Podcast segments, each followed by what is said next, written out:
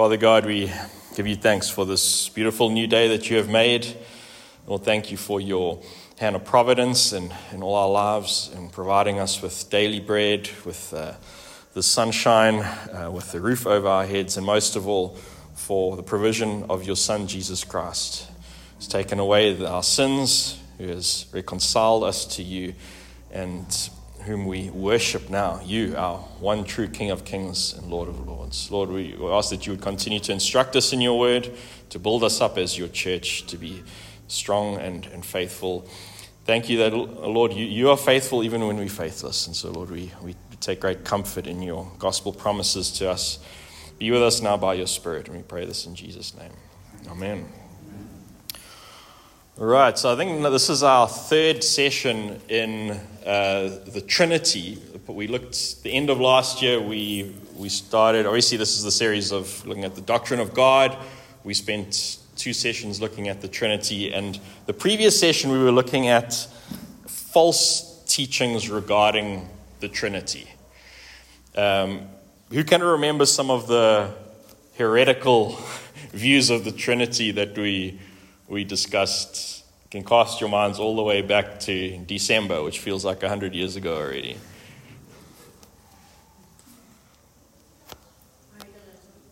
Sorry? Modalism, okay, yeah. And what, what, what is modalism all about?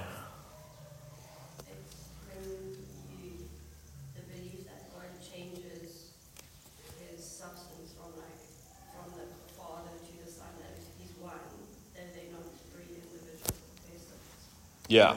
So like reveal, he's got a one substance and then you or one person with three different faces, basically. Yeah. That's the God of the shack, basically. Um, okay. Uh, what else? Uh, what other ones can you remember? Arian. Yes, Arianism, and importantly, not Arminianism. That's that's uh, something else. Arianism, what can you remember what Arianism teaches?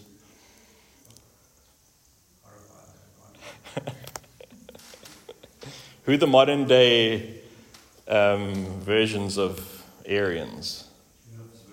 Yeah, Jehovah's Witness. So they teach that God is God the Father is the true God, and then Jesus is basically his deputy, and he's a God, but he's not the eternal God. There was a point where he was created. Now, it's especially important to have Arianism in mind as we shift now to an important part of church history that was very uh, pivotal in regarding the doctrine of the Trinity, and that is the Council of Nicaea, which happened in 325 AD in a town called Nicaea, which is in modern day Turkey.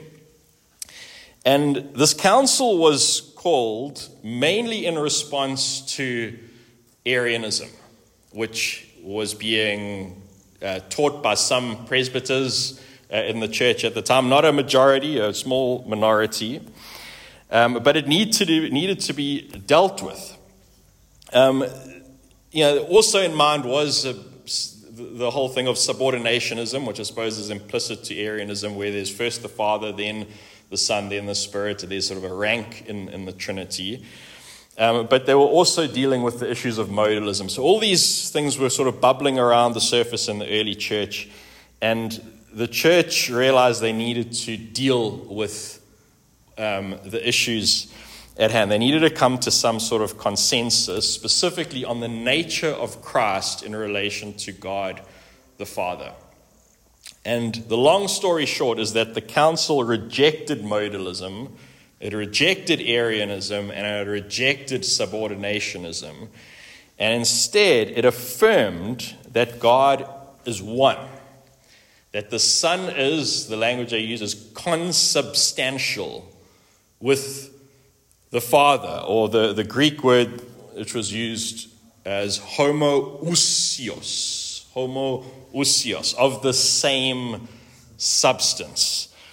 And it was this word that there was a lot of debate on, okay, because there was some, the Arians were saying, no, no, we've got to use the word homoiousios. And the difference in that Greek word is one iota. Literally, it's, it's the I in Greek.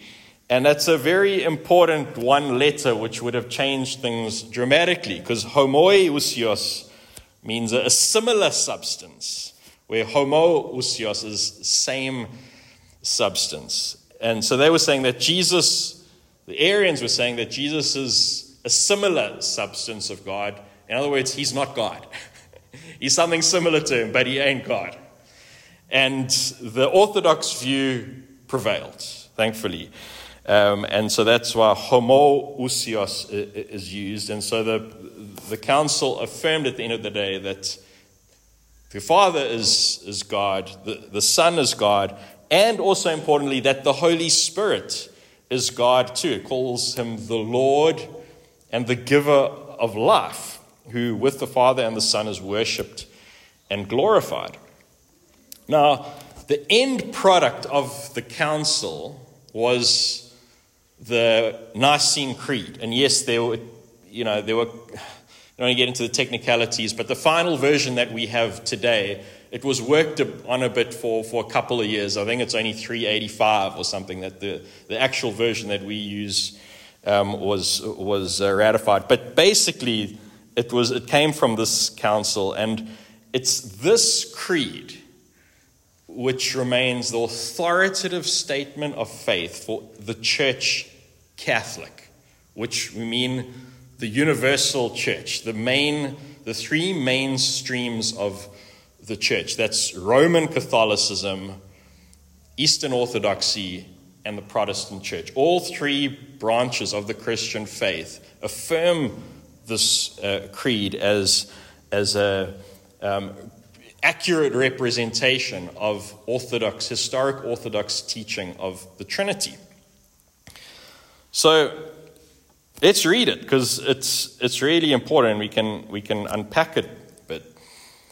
So the Creed declares we believe in one God, the Father, the Almighty, the maker of heaven and earth, of all things, visible and invisible, and in one Lord, Jesus Christ, the only Son of God, begotten from the Father of before all ages God from God, light from light, true God from true God, begotten, not made. Okay, there's the go at the Arians there. Begotten, not made, of the same essence, okay, homoousios in the Greek, as the Father.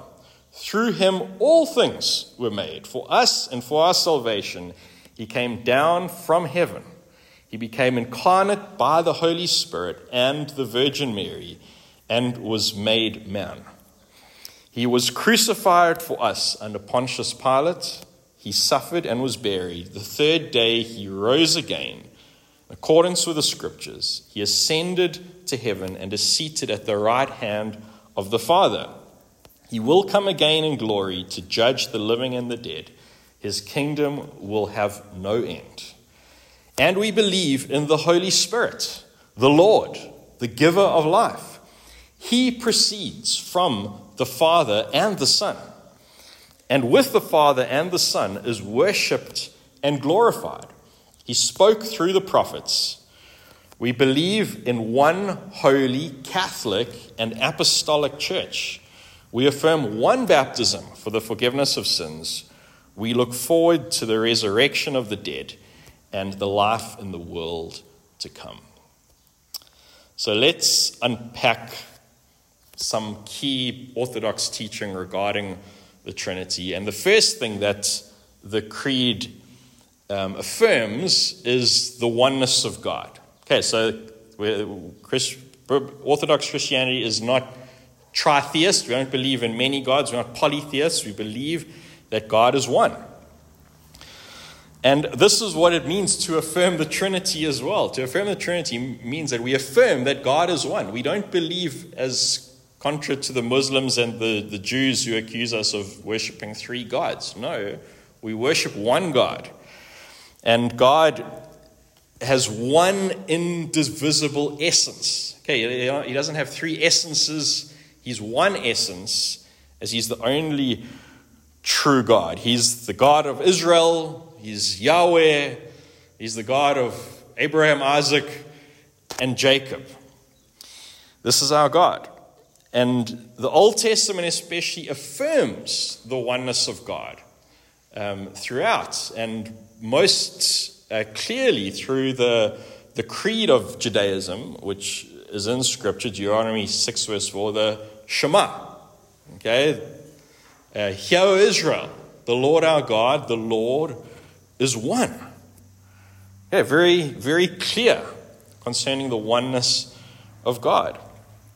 Hey, but it's not just in the Old Testament that the oneness of God is, is affirmed. It's obviously in the New Testament as well. Even though the three personhood of God is, is revealed um, explicitly in, in the New Testament, God's oneness is still very much um, upheld. So, for example, uh, John 17, verse 3 the only true God and Jesus Christ. 1 Corinthians 8, verse 6 one God, Father of all things, and one Lord, Jesus Christ. Ephesians 4 4 to 6. There's one body and one spirit and one Lord, one God and Father of all. And 1 Timothy 2, verse 5 one God, one mediator, Jesus Christ. So, are there any questions at this point?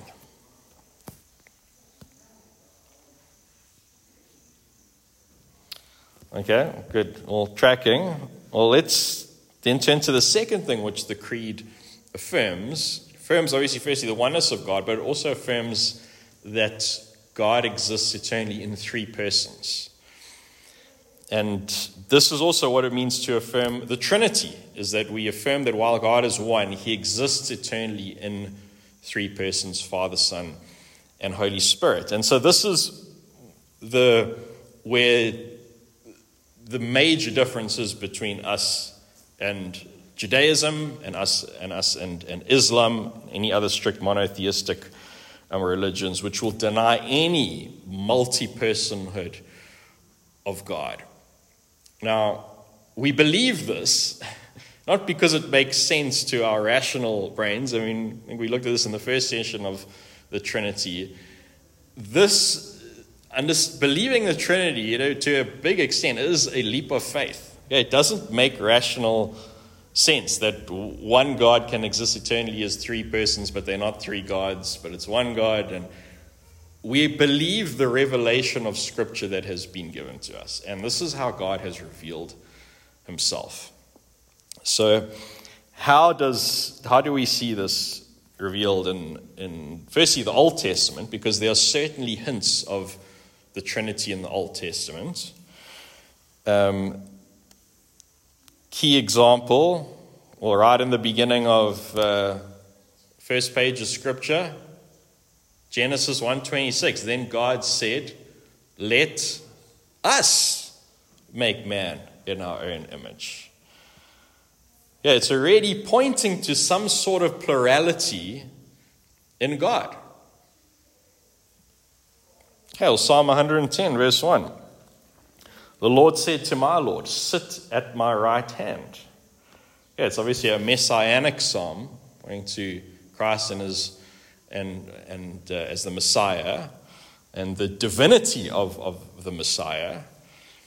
Um, well, Daniel 7:13, Behold, with the clouds of heaven there came one like a son of man, and he came to the ancient of days.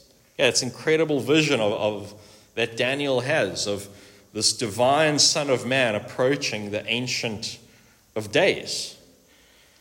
And I mean, actually there's so many examples of this uh,